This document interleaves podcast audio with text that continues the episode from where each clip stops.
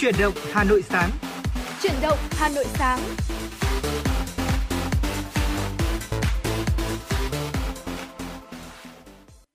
Xin kính chào quý vị thính giả, thật là vui vì trong buổi sáng ngày hôm nay, Trọng Khương và Phương Nga sẽ là những người được đồng hành cùng với quý vị trong chuyển động Hà Nội sáng. Chương trình của chúng tôi được phát sóng trên tần số FM 96 MHz của Đài Phát thanh và Truyền hình Hà Nội, đồng thời cũng được phát trực tuyến trên trang web hanoionline.vn. Quý vị hãy ghi nhớ tần số 96 MHz cùng số điện thoại của chương trình 024 3773 6688 để ờ, kết nối và chia sẻ nhiều điều hơn với chương trình, chia sẻ về chuyển động của Hà Nội chúng ta một ngày qua cũng cũng như là những quan điểm, suy nghĩ của quý vị. Đồng thời là có thể gửi tặng cho bạn bè người thân của mình những lời nhắn nhủ yêu thương cùng món quà âm nhạc. Hãy luôn luôn nhớ rằng là chúng tôi sẽ là cầu nối giúp quý vị có thể truyền tải đi những thông điệp yêu thương đến với người thân và bạn bè của mình. Vâng ạ, xin được gửi lời chào buổi sáng tới quý vị thính giả. À, với những quen mục ờ, với những tiểu mục quen thuộc của chương trình chuyển động Hà Nội sáng cũng như là chuyển động Hà Nội trưa nay thì um, Phương Nga và Trọng Khương sẽ đồng hành cùng với quý vị uh, đưa quý vị đến với những uh, gợi ý về điểm ăn này, điểm chơi thú vị uh, ngay trong địa bàn thủ đô Hà Nội hoặc là trên uh, cả nước Việt Nam ta và bên cạnh đó là những tiểu mục như là sống khỏe cùng FM96 hay là thông điệp cuộc sống. Quý vị hãy đồng hành cùng với chương trình xuyên suốt trong 60 phút trực tiếp của chuyển động Hà Nội sáng nay và tương tác với Phương Nga và Trọng Khương thông qua hai kênh tương tác quen thuộc đã được đề cập, đó là số đường dây nóng 024 3773 6688 cùng với lại trang fanpage của chương trình FM96 gạch nối thời sự Hà Nội để chúng ta có thể cùng nhau chia sẻ nhiều hơn những câu chuyện ờ, đến từ những trải nghiệm ờ, thực tế nhất của các quý vị thính giả nhé. Và thưa quý vị, để có thể khởi động ờ, và cũng như là mở đầu cho chuyển động Hà Nội sáng nay, chúng tôi xin mời quý vị hãy cùng đến với không gian âm nhạc. Mời quý vị hãy cùng ờ, lắng nghe những giai điệu thật ngọt ngào uh, qua ca khúc Mùa lá rụng, một sáng tác của nhạc sĩ Trọng Đài qua phần thể hiện của nghệ sĩ ưu tú Mai Hoa. Chúng tôi sẽ quay trở lại và đồng hành với quý vị ở những tin tức thời sự đáng chú ý ngay sau ca khúc này.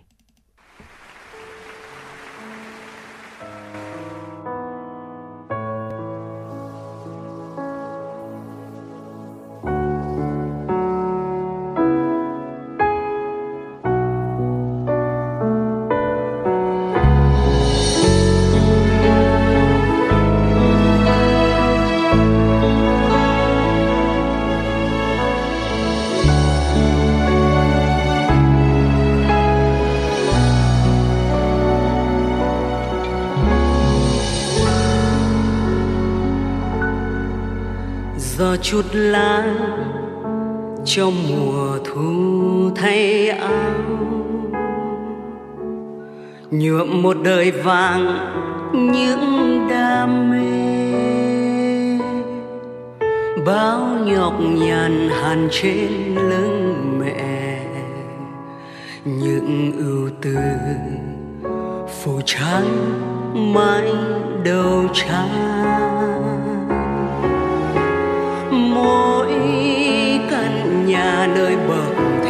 xanh lá, ta bên nhau trong tất cả tình yêu. Bao hoài vọng dọc về theo phố cũ chợt thấy lại mình trong mỗi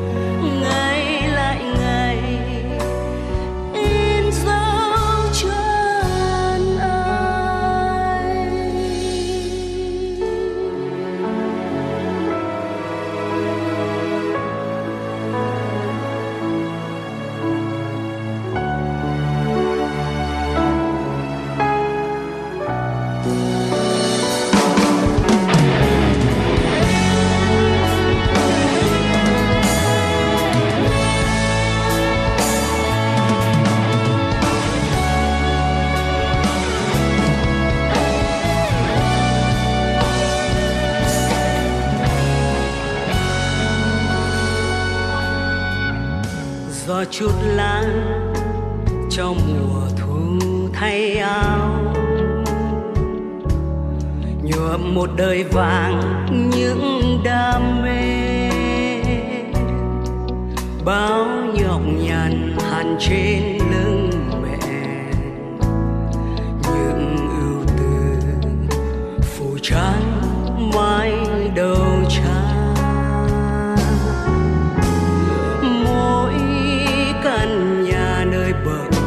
Xanh lá, ta bên nhau trong tất cả tình yêu. Bao hoài vọng dập về theo phố cũ chợt thấy lại mình trong mỗi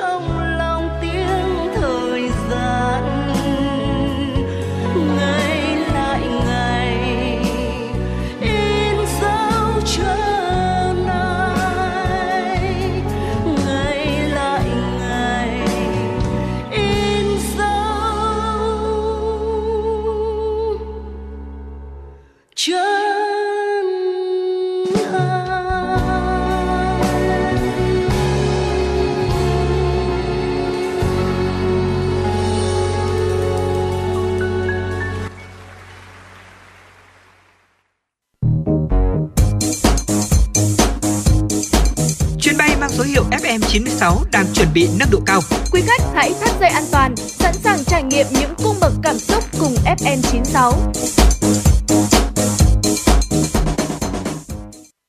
Quý vị và các bạn vừa cùng chúng tôi lắng động trong những giai điệu của ca khúc Mùa lá rụng. Ờ, ca khúc có lẽ là đã gợi lên lại cho chúng ta những ký ức của nhiều năm trước. Đây là nhạc phim trong bộ phim Mùa lá rụng, một bộ phim phải nói rằng là nhận được rất là nhiều tình cảm yêu mến của đông đảo quý vị khán thính giả vào những năm đầu ờ, thập niên 2000. Một bộ phim ờ, nói về những ờ, mâu thuẫn cũng như là những tình cảm trong một gia đình của người Hà Nội. Và ngay bây giờ thì chúng tôi xin mời quý vị hãy quay trở lại đồng hành với chuyển động Hà Nội sáng và lắng nghe một số thông tin thời sự đáng chú ý sau đây. Thưa quý vị, chiều qua tại trụ sở chính phủ, Thủ tướng Phạm Minh Chính tiếp đoàn doanh nghiệp của Hội đồng Kinh doanh Hoa Kỳ ASEAN đang có chuyến thăm và làm việc tại Việt Nam, phái đoàn doanh nghiệp Hoa Kỳ lớn nhất tới Việt Nam từ trước tới nay. Phát biểu ý kiến tại cuộc tiếp, Thủ tướng Phạm Minh Chính chào mừng đoàn đại biểu hơn 50 doanh nghiệp lớn của Hoa Kỳ sang thăm và làm việc tại Việt Nam đúng vào dịp hai nước kỷ niệm 10 năm thiết lập quan hệ đối tác toàn diện Việt Nam-Hoa Kỳ 2013-2023 đánh giá cao đóng góp thiết thực hiệu quả của USABC và các doanh nghiệp thành viên đối với sự phát triển kinh tế của Việt Nam và quan hệ Việt Nam-Hoa Kỳ. Cảm ơn chính phủ và các doanh nghiệp Hoa Kỳ đã hỗ trợ vaccine, trang thiết bị y tế cho Việt Nam để phòng chống dịch COVID-19. Thủ tướng khẳng định Việt Nam luôn coi Hoa Kỳ là một trong những đối tác quan trọng hàng đầu, hoan nghênh Hoa Kỳ ủng hộ một Việt Nam mạnh, độc lập và thịnh vượng. Việt Nam mong muốn thúc đẩy quan hệ đối tác toàn diện Việt Nam Hoa Kỳ ngày càng thực chất ổn định, đi vào chiều sâu trên cơ sở tôn trọng độc lập, chủ quyền, toàn vẹn lãnh thổ và thể chế chính trị của nhau. Nhân dịp này, Thủ tướng cảm ơn và mong muốn phía Hoa Kỳ tiếp tục viện trợ nhân đạo, hỗ trợ Việt Nam khắc phục hậu quả chiến tranh do bom mìn, chất độc da cam. Chiều qua tại Hà Nội, Bí thư Trung ương Đảng, trưởng ban tuyên giáo Trung ương Nguyễn Trọng Nghĩa, trưởng ban chỉ đạo công tác thông tin đối ngoại làm việc với các trưởng cơ quan đại diện Việt Nam ở nước ngoài, nhiệm kỳ 2023-2026. Chúc mừng các tân đại sứ, tổng lãnh sự vừa được bổ nhiệm, trưởng ban tuyên giáo Trung ương nhấn mạnh các cơ quan đại diện của Việt Nam ở nước ngoài có vai trò quan trọng, lực lượng tuyến đầu làm công tác thông tin đối ngoại tại địa bàn ngoài nước là kênh nhanh nhất, hữu hiệu nhất để truyền tải thông tin trong nước đến với bạn bè quốc tế và cộng đồng người Việt Nam ở nước ngoài. Nhấn mạnh nhận nhiệm vụ trong bối cảnh tình hình mới, trưởng ban tuyên giáo Trung ương đề nghị các đại sứ, tổng lãnh sự cần quán triệt sâu sắc quan điểm, chủ trương, đường lối của Đảng, Nhà nước về đối ngoại và thông tin đối ngoại, triển khai tốt các nhiệm vụ, định hướng lớn của công tác đối ngoại đã được nêu trong nghị định trong nghị quyết đại hội 13 của Đảng, Hội nghị đối ngoại toàn quốc lần thứ nhất tháng 12 năm 2021 và mới đây là nghị quyết số 34 của Bộ Chính trị về một số định hướng, chủ trương lớn triển khai đường lối đối ngoại đại hội 13 của Đảng. Ủy ban nhân dân thành phố Hà Nội vừa có công văn số 776 về việc tập trung triển khai tổ chức các nhiệm vụ thuộc ngành nông nghiệp và phát triển nông thôn năm 2023 theo đó, Ủy ban nhân dân thành phố giao Sở Nông nghiệp và Phát triển nông thôn chủ trì phối hợp với Sở Tư pháp, Sở Tài chính và các sở ngành, đơn vị liên quan tập trung giả soát, phân tích đánh giá, phân loại, cập nhật, tổng hợp toàn diện danh mục các nội dung cơ chế, chính sách dự kiến trình Hội đồng nhân dân thành phố năm 2023 thuộc lĩnh vực nông nghiệp, nông thôn, làm rõ sự cần thiết những nội dung lồng ghép vào chính sách khuyến khích phát triển nông nghiệp chung của thành phố, những nội dung không thể lồng ghép phải ban hành riêng, bảo đảm tránh giàn trải, khả thi, đủ căn cứ trước khi tham mưu Ủy ban nhân dân thành phố trình thường trực Hội đồng nhân dân thành phố xem xét, thông qua, xây dựng kế hoạch, lộ trình thực hiện, báo cáo Ủy ban nhân dân thành phố trước ngày 25 tháng 3 và trước ngày 15 hàng tháng.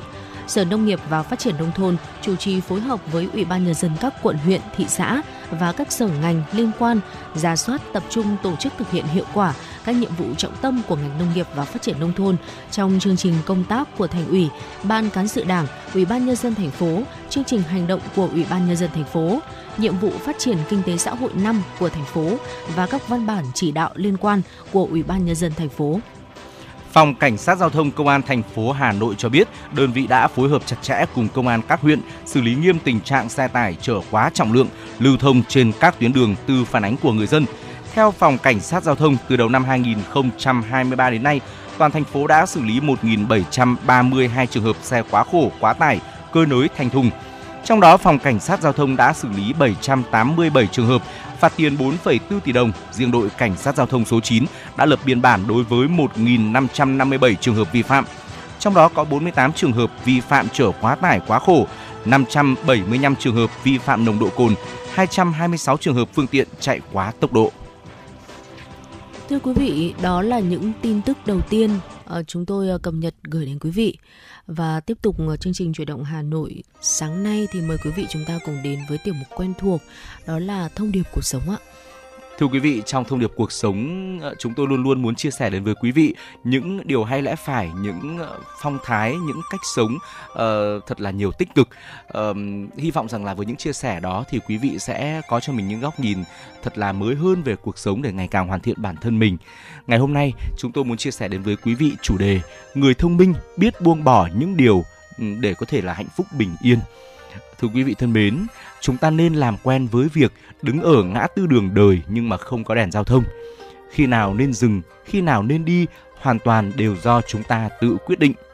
Bất kể bạn 20 tuổi hay 60 tuổi, hãy thử buông bỏ năm việc này. Ngày tháng sắp đến mới dạng dỡ, hạnh phúc đủ đầy. Mời quý vị cùng lắng nghe nội dung chi tiết ngay sau đây. Vâng, đầu tiên đó là nên ngừng ăn lê thối. À, đây là một hình ảnh uh, ẩn dụ thôi ạ cụ thể thì à, như thế nào? Ừ, qua câu chuyện đó là một người mua một thùng lê tươi mọng nước. Khi mà trời quá nóng thì quả lê thường hỏng rất nhanh và anh ta không muốn lãng phí nên ngày nào cũng ăn vài quả. Cuối cùng thì đã ăn hết một thùng lê hỏng. Đời người thì cũng giống như là ăn lê vậy.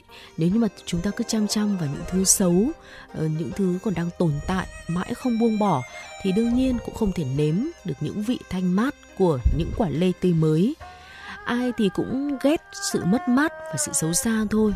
À, tốn tiền mua lê nhưng mà lê hư rồi thì lại không nỡ vứt đi. Cứ loay hoay với phần tổn thất này mà phải miễn cưỡng ăn đồ thối cuối cùng là bị đau bụng. Điều này thực sự là không đáng. Trong tâm lý học có câu hết 90% sự bất hạnh trong cuộc đời này thì đều xuất phát từ những chuyện không cam tâm.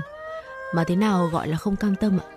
Đó chính là không thể buông bỏ những chuyện khiến chúng ta mất mát và tổn thương. Từ đó cấp ốc, cứ ấp ủ ở trong lòng, mãi đến khi nó bào mòn tinh thần mình, đầu độc cuộc sống của chúng ta. Thời gian trôi qua rất là nhanh và nó là một cái thứ rất đáng trân quý nên được sử dụng vào những chuyện tốt đẹp. Quá khứ thì không thể đổi thay, cũng không nên níu kéo. Tương lai thì thật đáng để kỳ vọng, nhưng cũng không nên cưỡng cầu. Bỏ thứ nhỏ, nhận điều nhỏ bỏ thứ lớn sẽ nhận điều lớn biết buông bỏ thì mới có nhận về vứt bỏ thứ xấu mới mong nhận về điều tốt Điều thứ hai mà chúng tôi muốn chia sẻ đến với quý vị đó là ngừng lấy lòng người khác. Có người than thở thế này, tôi sống mệt mỏi vì không biết cách từ chối. Tôi sợ một khi từ chối họ thì sẽ tạo ra vết thương khó lành trong lòng đôi bên. Đây chính là bản tính của kiểu người thích lấy lòng điển hình. Quý vị và các bạn cần nhớ rằng, lấy lòng là chuyện vô dụng nhất trên đời này. Người quan tâm đến bạn thì đương nhiên không cần bạn phải lấy lòng. Người đã không quan tâm thì có lấy lòng đến mấy cũng nhọc công vô ích. Sống trên đời, không nên lấy lòng hay là xu nịnh bất kỳ ai. Hãy đầu tư sức lực và thời gian đó cho bản thân của mình nhé. Và điều thứ ba là ngừng xem nhẹ sức khỏe của bản thân. Có người bạn từng cảm thán rằng tôi đã hơn 30 tuổi, ngày nào cũng thức khuya tăng ca, bán mạng làm việc để kiếm tiền. Có một ngày khi tôi đứng trước gương nhìn thấy bản thân phờ phạc đến khó tin, cổ thì cứng đơ, lưng gù, eo cong. Tôi đột nhiên tự hỏi liệu mình hy sinh sức khỏe như vậy có đáng không? Nhiều người trên đời này thì đã bán rẻ sức khỏe của mình để đổi lại tài phú, danh lợi, địa vị và thứ tên gọi là cuộc sống tốt đẹp, cuối cùng phải hối hận và tiếc nuối. Có sức khỏe, chúng ta mới trải nghiệm và tận hưởng được tất cả những điều tuyệt vời nhất. Cơ thể khi không khỏe mạnh, ngay cả chút thời gian ở bên cạnh gia đình cũng không có, chứ đừng nói đến là được hưởng hạnh phúc mỹ mãn. Thưa quý vị, điều ờ, thứ tư mà chúng tôi muốn chia sẻ đó là mình hãy ngừng bào mòn tinh thần. Chàng thanh niên mới tốt nghiệp vào làm công ty được một nhân viên lâu năm hướng dẫn bắt đầu công việc nhưng người đồng nghiệp này lúc nào cũng nói chuyện to tiếng với cậu, còn đòi hỏi ờ, và hỏi đi hỏi lại rất là nhiều lần. Chàng thanh niên buồn bã, không ngừng suy nghĩ bản thân đã làm chuyện gì không tốt, đắc tội với anh ta. Một thời gian trôi qua, cậu ta không còn tự tin với bản thân, thậm chí cảm thấy chán nản với cuộc đời.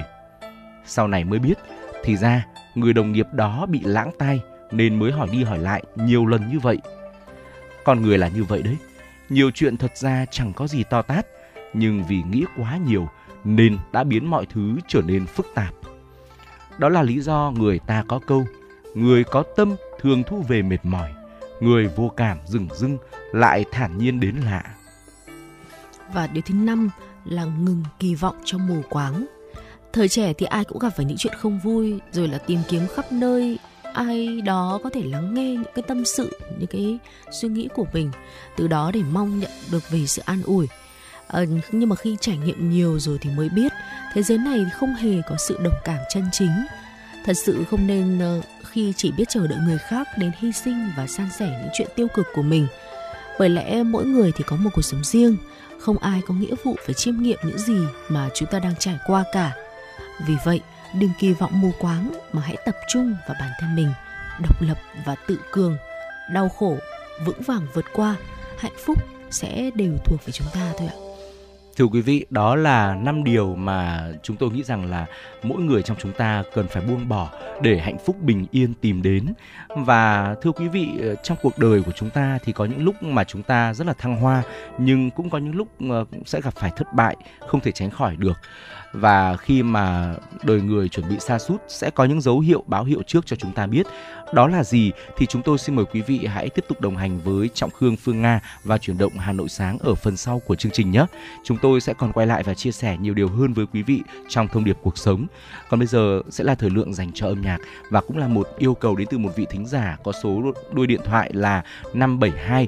Vị thính giả mong muốn được lắng nghe ca khúc có tựa đề Người giữ kỷ niệm. Ca khúc Người giữ kỷ niệm là một sáng tác và được thể hiện qua giọng ca của chính Thái Đinh. Xin mời quý vị cùng lắng nghe ca khúc này. Khi cuốn sách em đặt xuống, Chẳng là tập thơ ngày hôm trước Khi chiếc cốc em vừa uống, Thật là.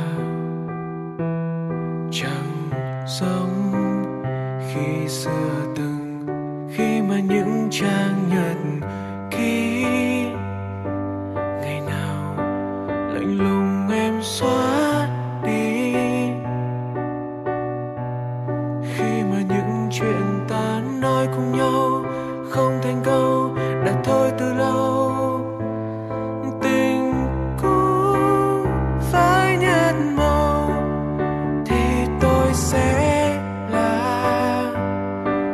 người giữ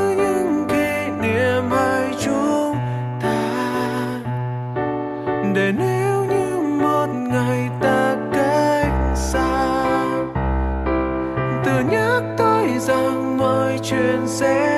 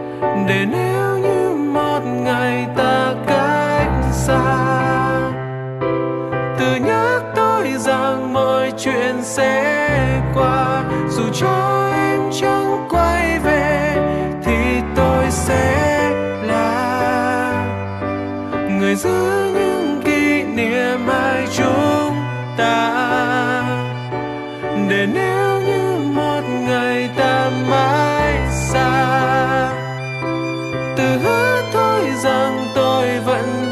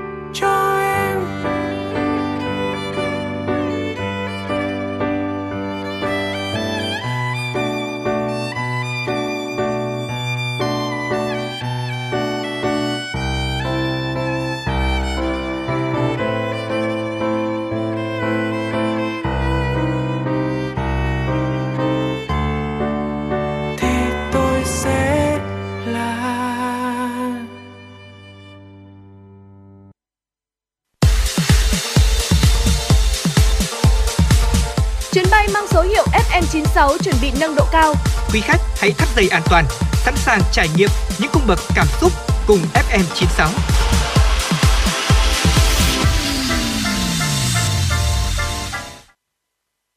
Quý vị và các bạn đang quay trở lại với chuyển động Hà Nội sáng và trong phần thời lượng tiếp theo của chương trình chúng tôi xin mời quý vị hãy cùng đồng hành với Trọng Khương và Phương Nga tiếp tục đến với tiểu mục thông điệp cuộc sống để lắng nghe những chia sẻ tiếp theo.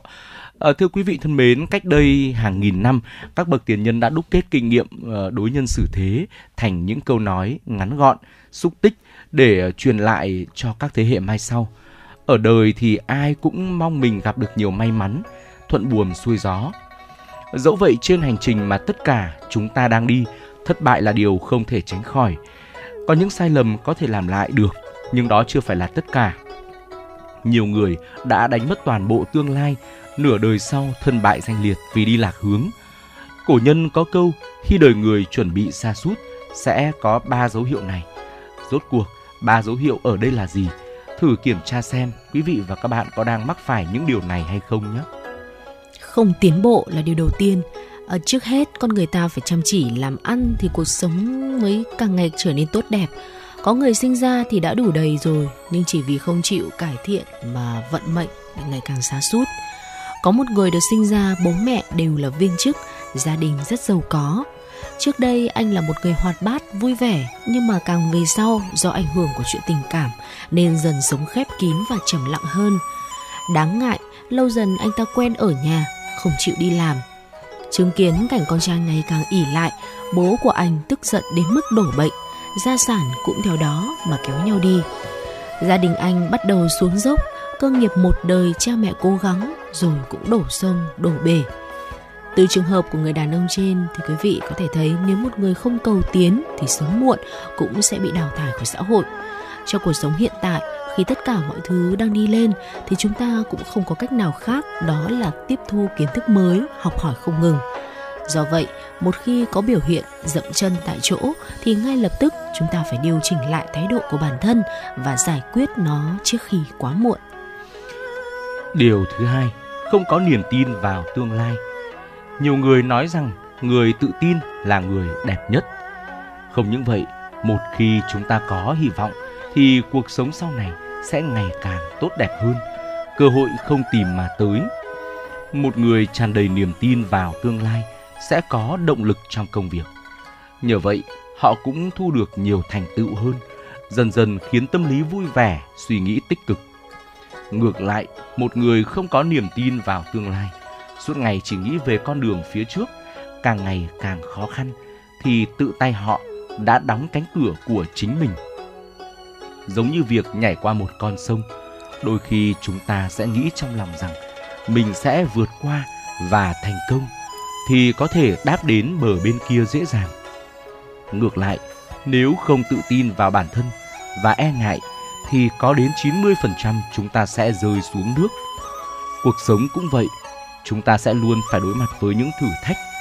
Nếu bạn tự tin nhảy về phía trước thì nhất định bạn sẽ vượt qua được khó khăn này nhưng nếu bản thân mỗi người không có sự tự tin thì người đó sẽ mãi bị mắc kẹt trong giới hạn mà mình tự tạo ra một người tràn đầy tự tin thì tương lai sẽ không bao giờ xuống dốc nhưng một người luôn bi quan và nghi ngờ chính mình thì chắc chắn sẽ ngày càng xa sút để không bỏ lỡ cơ hội mỗi người phải học cách xây dựng lối suy nghĩ tự tin và dũng cảm tiến về phía trước Điều thứ ba đó là thích phản nàn về cuộc sống. Ở Trung Quốc có một đề thi được đưa ra như sau. Tại sao lại phản nàn về cuộc sống? Rõ ràng cuộc sống của tất cả mọi người đều có khó khăn, mỗi người đều có nỗi vất vả riêng, không ai có trách nhiệm phải lo toan cho những khó khăn mà chúng ta gặp phải. Do đó cách duy nhất để tự thoát ra đó là hành động chứ không phải là phàn nàn. à, quay trở lại với đề bài tại sao phải phàn nàn về cuộc sống thì có một cậu bé đã chia sẻ câu chuyện của mình như sau. Tôi may mắn được tham gia vào một cuộc thi sáng tác nổi tiếng. Khi đó một cậu bé nói với tôi, học sinh cấp 3 cũng tham gia cuộc thi này, liệu chúng ta có thể giành chiến thắng không? Ừ, tôi bỏ ngoài tai sự nghi hoặc ấy, điều duy nhất mà tôi làm khi đó là nỗ lực hết sức mình. Cứ thử tưởng tượng xem, nếu như mà tôi hùa theo cậu bạn đó mà than thở, nghĩ rằng chúng tôi kém học sinh cấp 3 nên từ bỏ cuộc thi thì tôi cũng sẽ như cậu ấy, dừng chân ngay từ vạch xuất phát. Nhưng mà tôi đã không làm vậy tôi vẫn tiến lên và biến điều tưởng như không thể thành có thể. Qua câu chuyện trên có thể thấy rằng đôi khi chúng ta không nên than phiền về cuộc sống quá nhiều vì nó không giải quyết vấn đề quá nhiều. Nếu một người có thói quen phàn nàn, điều đó cho thấy rất có thể là anh ta dễ gặp thất bại trong tương lai. Có thể nói ba điểm trên là điểm báo trước sự sa sút của một người. Tất cả đều xuất phát từ chính thái độ của chúng ta. Nếu thấy bản thân có những dấu hiệu này, hãy xem xét kỹ cách cư xử của mình và cách bạn đối mặt tốt với cuộc sống. Nếu bạn có dấu hiệu trên thì cũng đừng quá lo lắng vì cuộc sống là do chính chúng ta nắm giữ. Khi cảm thấy bản thân đang bị tụt hậu thì chúng ta phải điều chỉnh lại suy nghĩ và nỗ lực để thoát khỏi tình trạng khó khăn quý vị nhé. Buông xuôi bỏ cuộc hay là phàn nàn không khiến vấn đề biến mất, nó chỉ kéo cuộc đời của chúng ta đi xuống thấp hơn mà thôi.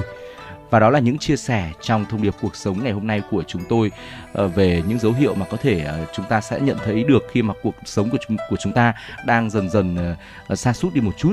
Hãy nhận biết những dấu hiệu đó để chúng ta có thể ngày càng hoàn thiện bản thân mình hơn, qua đó có thể tránh được việc xa sút trong cuộc sống, đạt được nhiều thành công và hạnh phúc hơn. Còn bây giờ thì ờ, tạm biệt uh, tiểu mục thông điệp cuộc sống. Gác lại thông điệp cuộc sống thì chúng tôi xin mời quý vị hãy cố định tần số 96 MHz tiếp tục lắng nghe những thông tin thời sự đáng chú ý chúng tôi cập nhật và gửi đến cho quý vị. Thưa quý vị, Bộ trưởng Thương mại Hàn Quốc hôm qua xác nhận Nhật Bản sẽ dỡ bỏ một số biện pháp hạn chế xuất khẩu các vật liệu công nghệ cao sang Hàn Quốc vào tuần tới. Theo hãng tin Newsys, Hàn Quốc cũng sẽ hoàn tất các thủ tục để rút đơn khiếu nại Nhật Bản tại Tổ chức Thương mại Thế giới WTO liên quan đến các quy định hạn chế xuất khẩu trong tuần tới. Hai nước đã đạt được thỏa thuận về những vấn đề trên trong các cuộc đàm phán được tổ chức tuần trước. Seoul và Tokyo cũng lên kế hoạch tiếp tục thảo luận nhằm đưa Hàn Quốc và Nhật Bản trở lại danh sách trắng, bao gồm các đối tác thương mại đáng tin cậy của nhau. Chủ tịch Ngân hàng Trung ương châu Âu ECB Christine Lagarde ngày hôm qua cảnh báo những rối loạn tài chính gần đây có thể làm tăng thêm các nguy cơ xấu trong khu vực sử dụng đồng tiền chung châu Âu Eurozone. Song nhấn mạnh các nhà hoạch định chính sách vẫn đang tập trung kiềm chế lạm phát ở mức cao. Sự sụp đổ của ba ngân hàng Mỹ và việc ngân hàng lớn nhất Thụy Sĩ UBS phải mua lại đối thủ Credit Suisse đã đẩy các thị trường vào hỗn loạn và làm dấy lên những lo ngại về một cuộc khủng hoảng trong ngành ngân hàng. Phát biểu tại Frankfurt, nước Đức, bà Lagarde cho biết các dự báo mới nhất của ECB theo đó, dự báo lạm phát giảm và nâng dự báo triển vọng tăng trưởng trong năm nay đã không tính đến những diễn biến mới nhất nói trên. Bà lưu ý rằng những căng thẳng này đã bồi thêm những nguy cơ mới và khiến đánh giá nguy cơ trở nên u ám hơn. Chủ tịch ECB cũng lưu ý các dự báo của ECB cũng bao gồm những bất ổn mới tiềm ẩn. Tuy nhiên, bà Lagarde nhấn mạnh nếu các dự báo mới nhất được xác nhận, vẫn còn có cơ sở để bảo đảm rằng sức ép lạm phát đang giảm.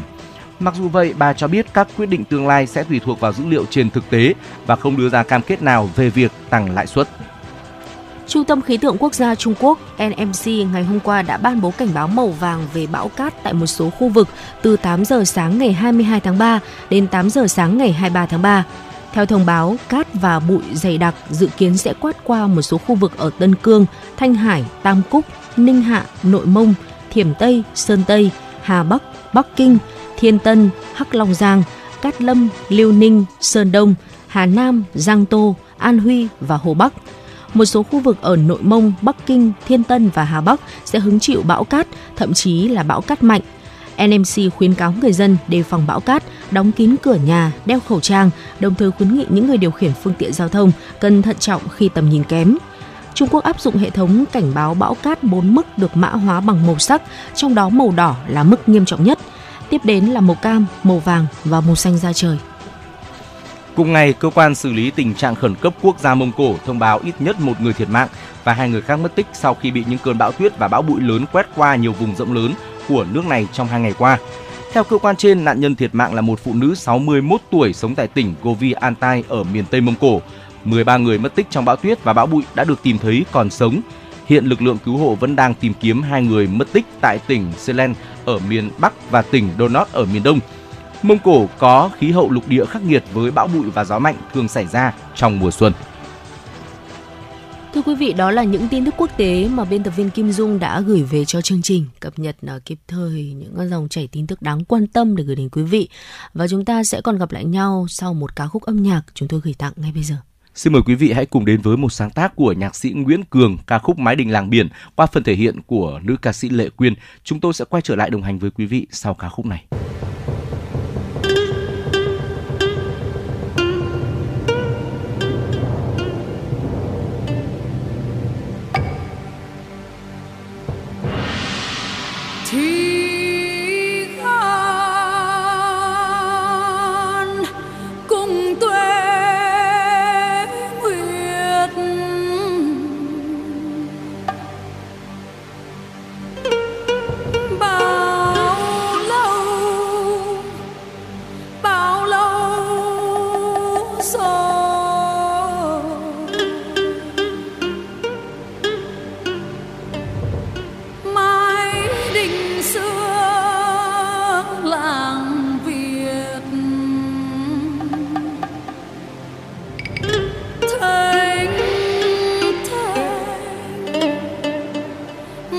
góc trời.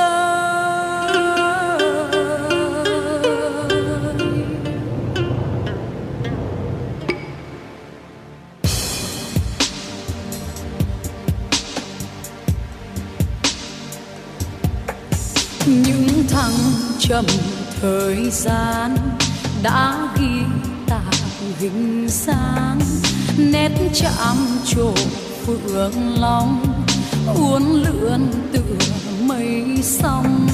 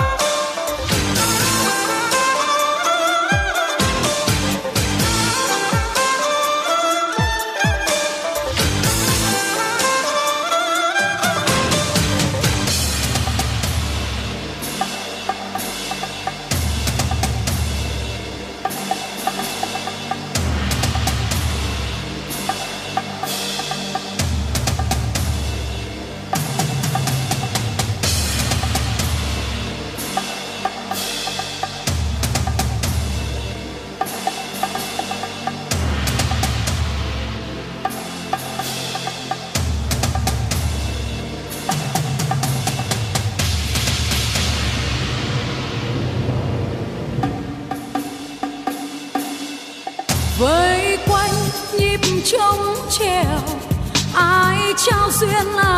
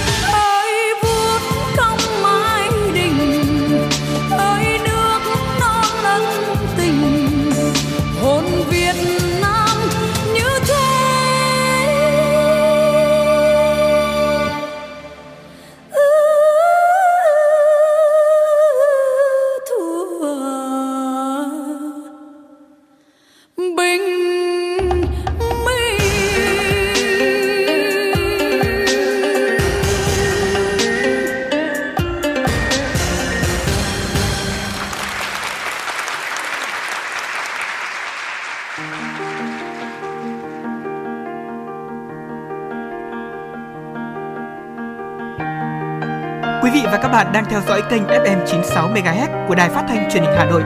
Hãy giữ sóng và tương tác với chúng tôi theo số điện thoại 024 3773 6688. FM 96 đồng hành trên mọi nẻo đường.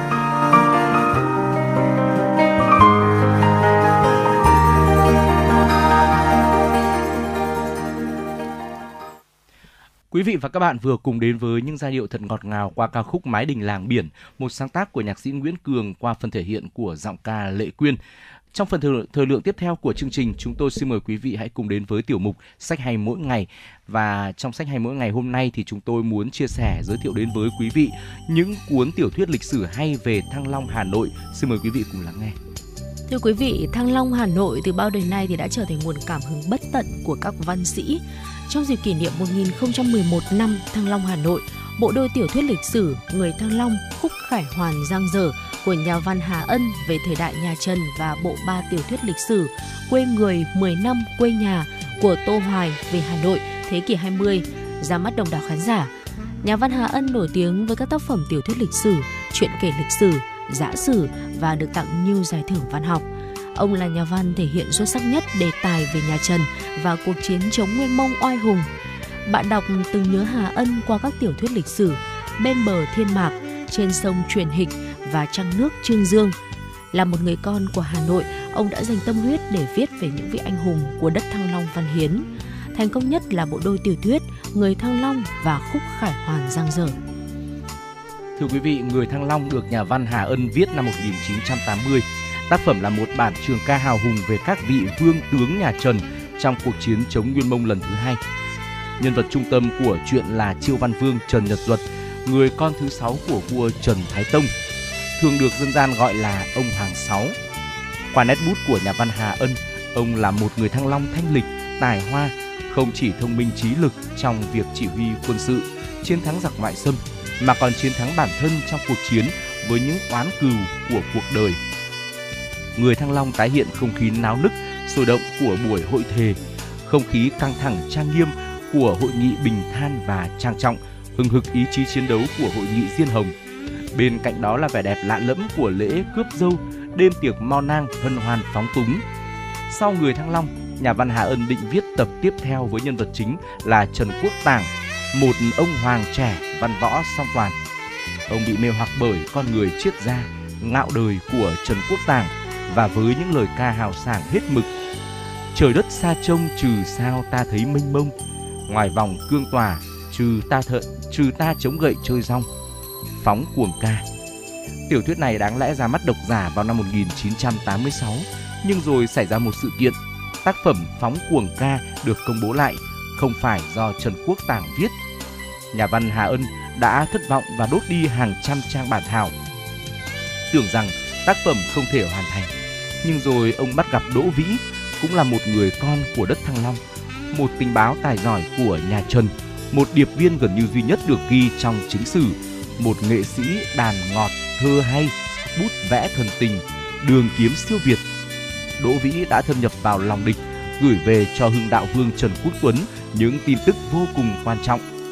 Cái chết bi tráng của ông đã góp phần đem lại khúc ca khải hoàn trong cuộc chiến chống Nguyên Mông lần thứ hai. Và thế là tiểu thuyết Khúc Khải Hoàn Giang Dở ra đời sau 20 năm thay ngén, viết, đốt rồi viết lại. Tác phẩm là một bản hùng ca mãi mãi âm vang trang sử hào hùng và ghi dấu bóng hình người tình báo chiến lược tài ba Đỗ Vĩ cùng những tướng sĩ kiêu hùng, những người con ưu tú của dân tộc. Thưa quý vị, bộ đôi tiểu thuyết Người Thăng Long và Khúc Khải Hoàn Giang Dở là những tiểu thuyết lịch sử hay về những người con của đất Thăng Long Hà Nội. Nhà văn Hà Ân đã cho ta hình ảnh về một Thăng Long anh hùng xưa, thì bộ tiểu thuyết lịch sử về Hà Nội của nhà văn Tô Hoài, Quê người 10 năm quê nhà, là ba mảnh ghép tạo nên một cái nhìn xuyên suốt về Hà Nội trong những năm đầu thế kỷ 20 đến khi cách mạng tháng 8 thắng lợi. Đó là vùng bưởi ngoại ô Hà Nội nghèo trong tiểu thuyết Quê người trước cách mạng tháng 8. Ngòi bút hiện thực của Tô Hoài đã xây dựng chân thực khung cảnh tiêu điều tàn lụi của làng Hạ. Những người nông dân cần cù chất phác, cam chịu sống nhẫn nhục trong nghèo khó. Bao nhiêu ước mơ khát khao được sống hạnh phúc, an bình đều như ánh đèn leo lét trong gió không khí ảm đạm văn phong xót xa như những tác phẩm hiện thực của Nam Cao, Nguyên Hồng, Nguyễn Công Hoan. Nhưng giữa cảnh nghèo chống chất ấy, Tô Hoài vẫn thấy ở họ, những người nông dân ngoại thành Hà Nội, um, nét nét hóm hình duyên dáng, những chuyện nên thơ tình tứ. Những nhân vật chỉ có ở Hà Nội, những câu chuyện chỉ có ở thủ đô.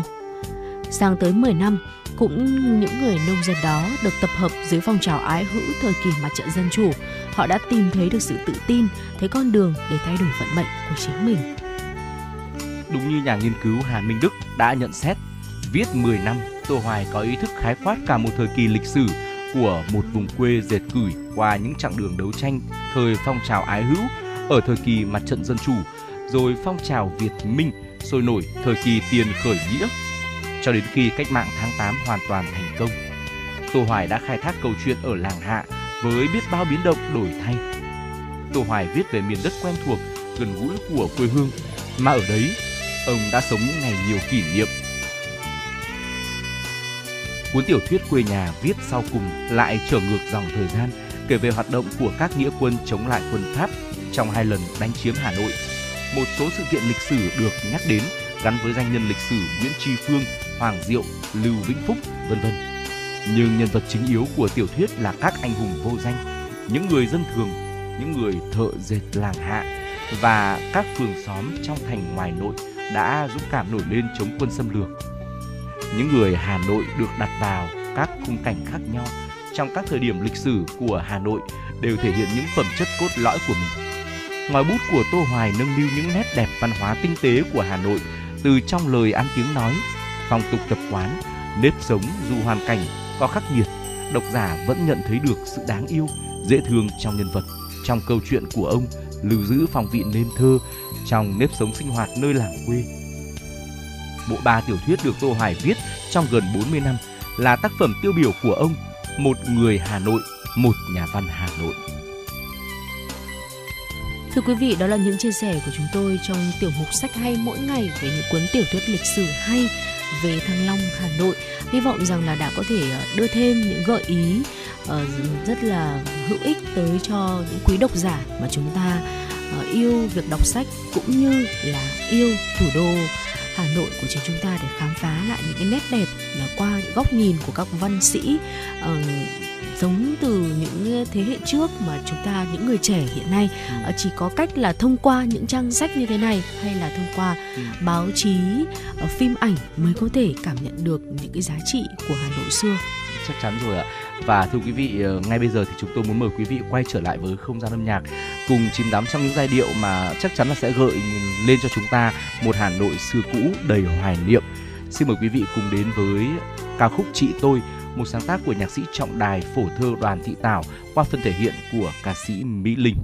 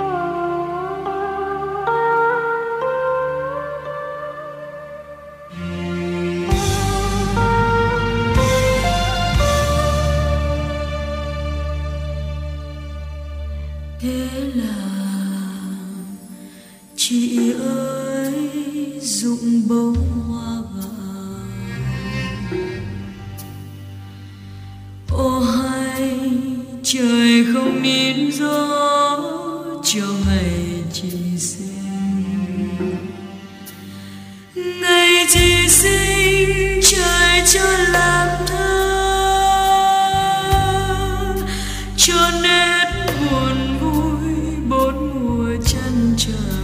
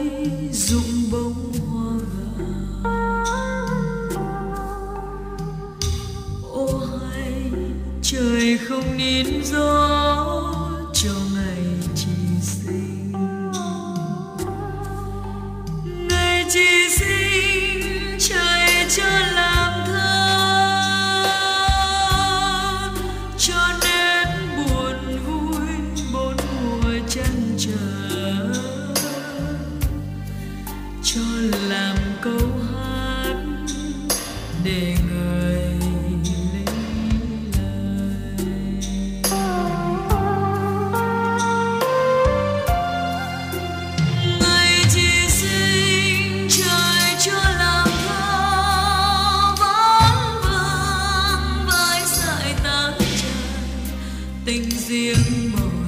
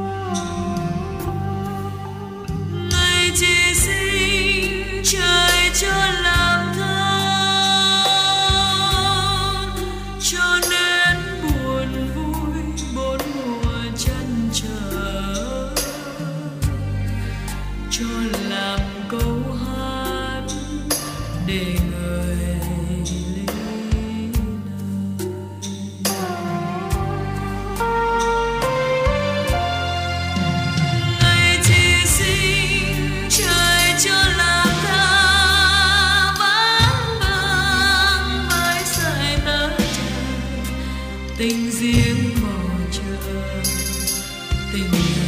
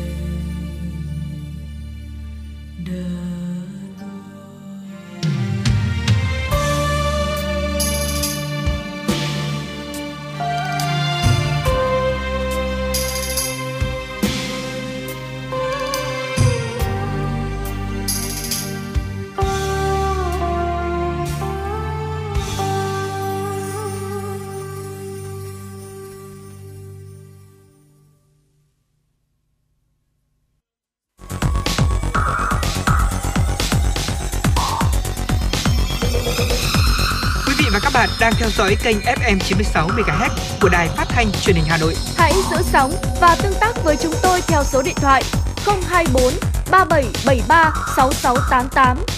FM 96 đồng hành trên mọi nẻo đường. Quý vị và các bạn đang quay trở lại với chuyển động Hà Nội sáng và hãy dành thời gian lắng nghe tiếp những thông tin thời sự đáng chú ý sau đây.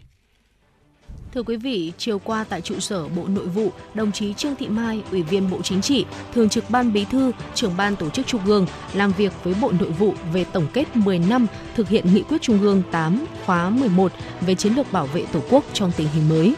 Phát biểu kết luận buổi làm việc, Thường trực Ban Bí thư, Trưởng ban Tổ chức Trung ương Trương Thị Mai ghi nhận, đánh giá cao tinh thần nghiêm túc và kết quả đạt được của Bộ Nội vụ trong thời gian qua, nhắc lại 6 nội dung chính của Nghị quyết Trung ương 8 khóa 11 đồng chí Trương Thị Mai khẳng định Sắp tới, nghị quyết mới sẽ tiếp tục được bổ sung, làm rõ một số vấn đề phù hợp với bối cảnh mới và Bộ Nội vụ phải tiếp tục phát huy vai trò, trách nhiệm của mình trong công tác này.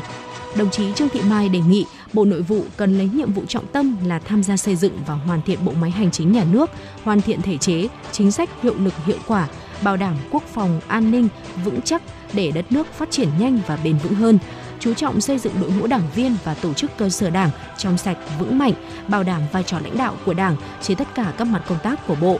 Đây cũng là cái gốc để cán bộ, công chức, viên chức nâng cao nhận thức trách nhiệm đối với đảng, đối với tổ quốc. Cục Phát thanh Truyền hình và Thông tin Điện tử Bộ Thông tin và Truyền thông vừa đăng tải công khai trên website của cục địa chỉ www.abei.gov.vn danh sách nội dung đã được xác thực trên mạng whitelist sử dụng cho hoạt động quảng cáo. Whitelist gồm danh sách đã được cấp phép của 301 báo, tạp chí điện tử, 1.381 trang thông tin điện tử tổng hợp và 953 mạng xã hội. Theo Cục Viễn thông, Bộ Thông tin và Truyền thông, sau hơn 10 ngày triển khai, hơn 1 triệu chủ thuê bao đã đến chuẩn hóa thông tin sau khi nhận được thông báo của các nhà mạng. Con số này tương đương với 27% trên tổng số gần 4 triệu thuê bao mà các doanh nghiệp đã xác định cần thực hiện chuẩn hóa sau đối soát với cơ sở dữ liệu quốc gia về dân cư. Đáng chú ý, số lượng thuê bao thực hiện chuẩn hóa trong các ngày gần đây có dấu hiệu chững lại.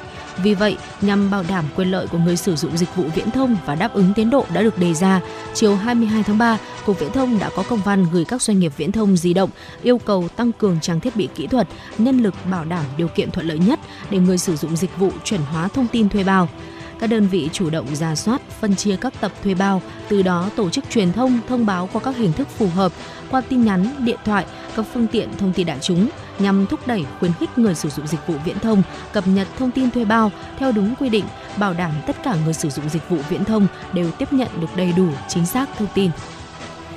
Ngày hôm qua, Công an quận Ba Đình cho biết đã bắt giữ Nguyễn Đức Quân sinh năm 1987 ở phường Tân Mai, quận Hoàng Mai để điều tra về hành vi trộm cắp. Quân là đối tượng đã có 5 tiền án. Trước đó sáng 17 tháng 3, Công an phường Ngọc Khánh, quận Ba Đình nhận được tin báo từ bệnh viện phụ sản Hà Nội về việc xảy ra hàng loạt vụ mất trộm tài sản của nhiều bệnh nhân và người nhà bệnh nhân trong khoảng thời gian từ 3 giờ đến 5 giờ sáng cùng ngày.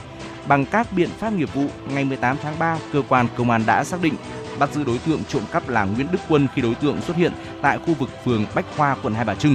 Tại cơ quan công an, Quân đã thừa nhận là thủ phạm gây ra hàng loạt vụ trộm cắp trên. Cùng với việc làm rõ hành vi của đối tượng Quân, cơ quan công an đã làm rõ số tài sản trộm cắp được Quân đem tiêu thụ ở ngõ 295 Bạch Mai, quận Hai Bà Trưng. Hiện vụ án đang được điều tra mở rộng. Thưa quý vị, những thông tin vừa rồi cũng đã dần khép lại chương trình chuyển động Hà Nội buổi sáng ngày hôm nay. Và ekip thực hiện chương trình của chúng tôi, chỉ đạo nội dung Nguyễn Kim Khiêm, chỉ đạo sản xuất Nguyễn Tiến Dũng, tổ chức sản xuất Lê Xuân Luyến, biên tập Vương Chuyên, thư ký Kim Dung, MC Trọng Khương Phương Nga, kỹ thuật viên Bảo Tuấn phối hợp thực hiện. À, xin kính chào tạm biệt, hẹn gặp lại quý vị trong chương trình trưa nay từ 10 đến 12 giờ. Đêm lặng nghe trong gió tiếng sông hồng thở than những ngày tôi lang thang tôi mới hiểu tâm hồn người hà nội.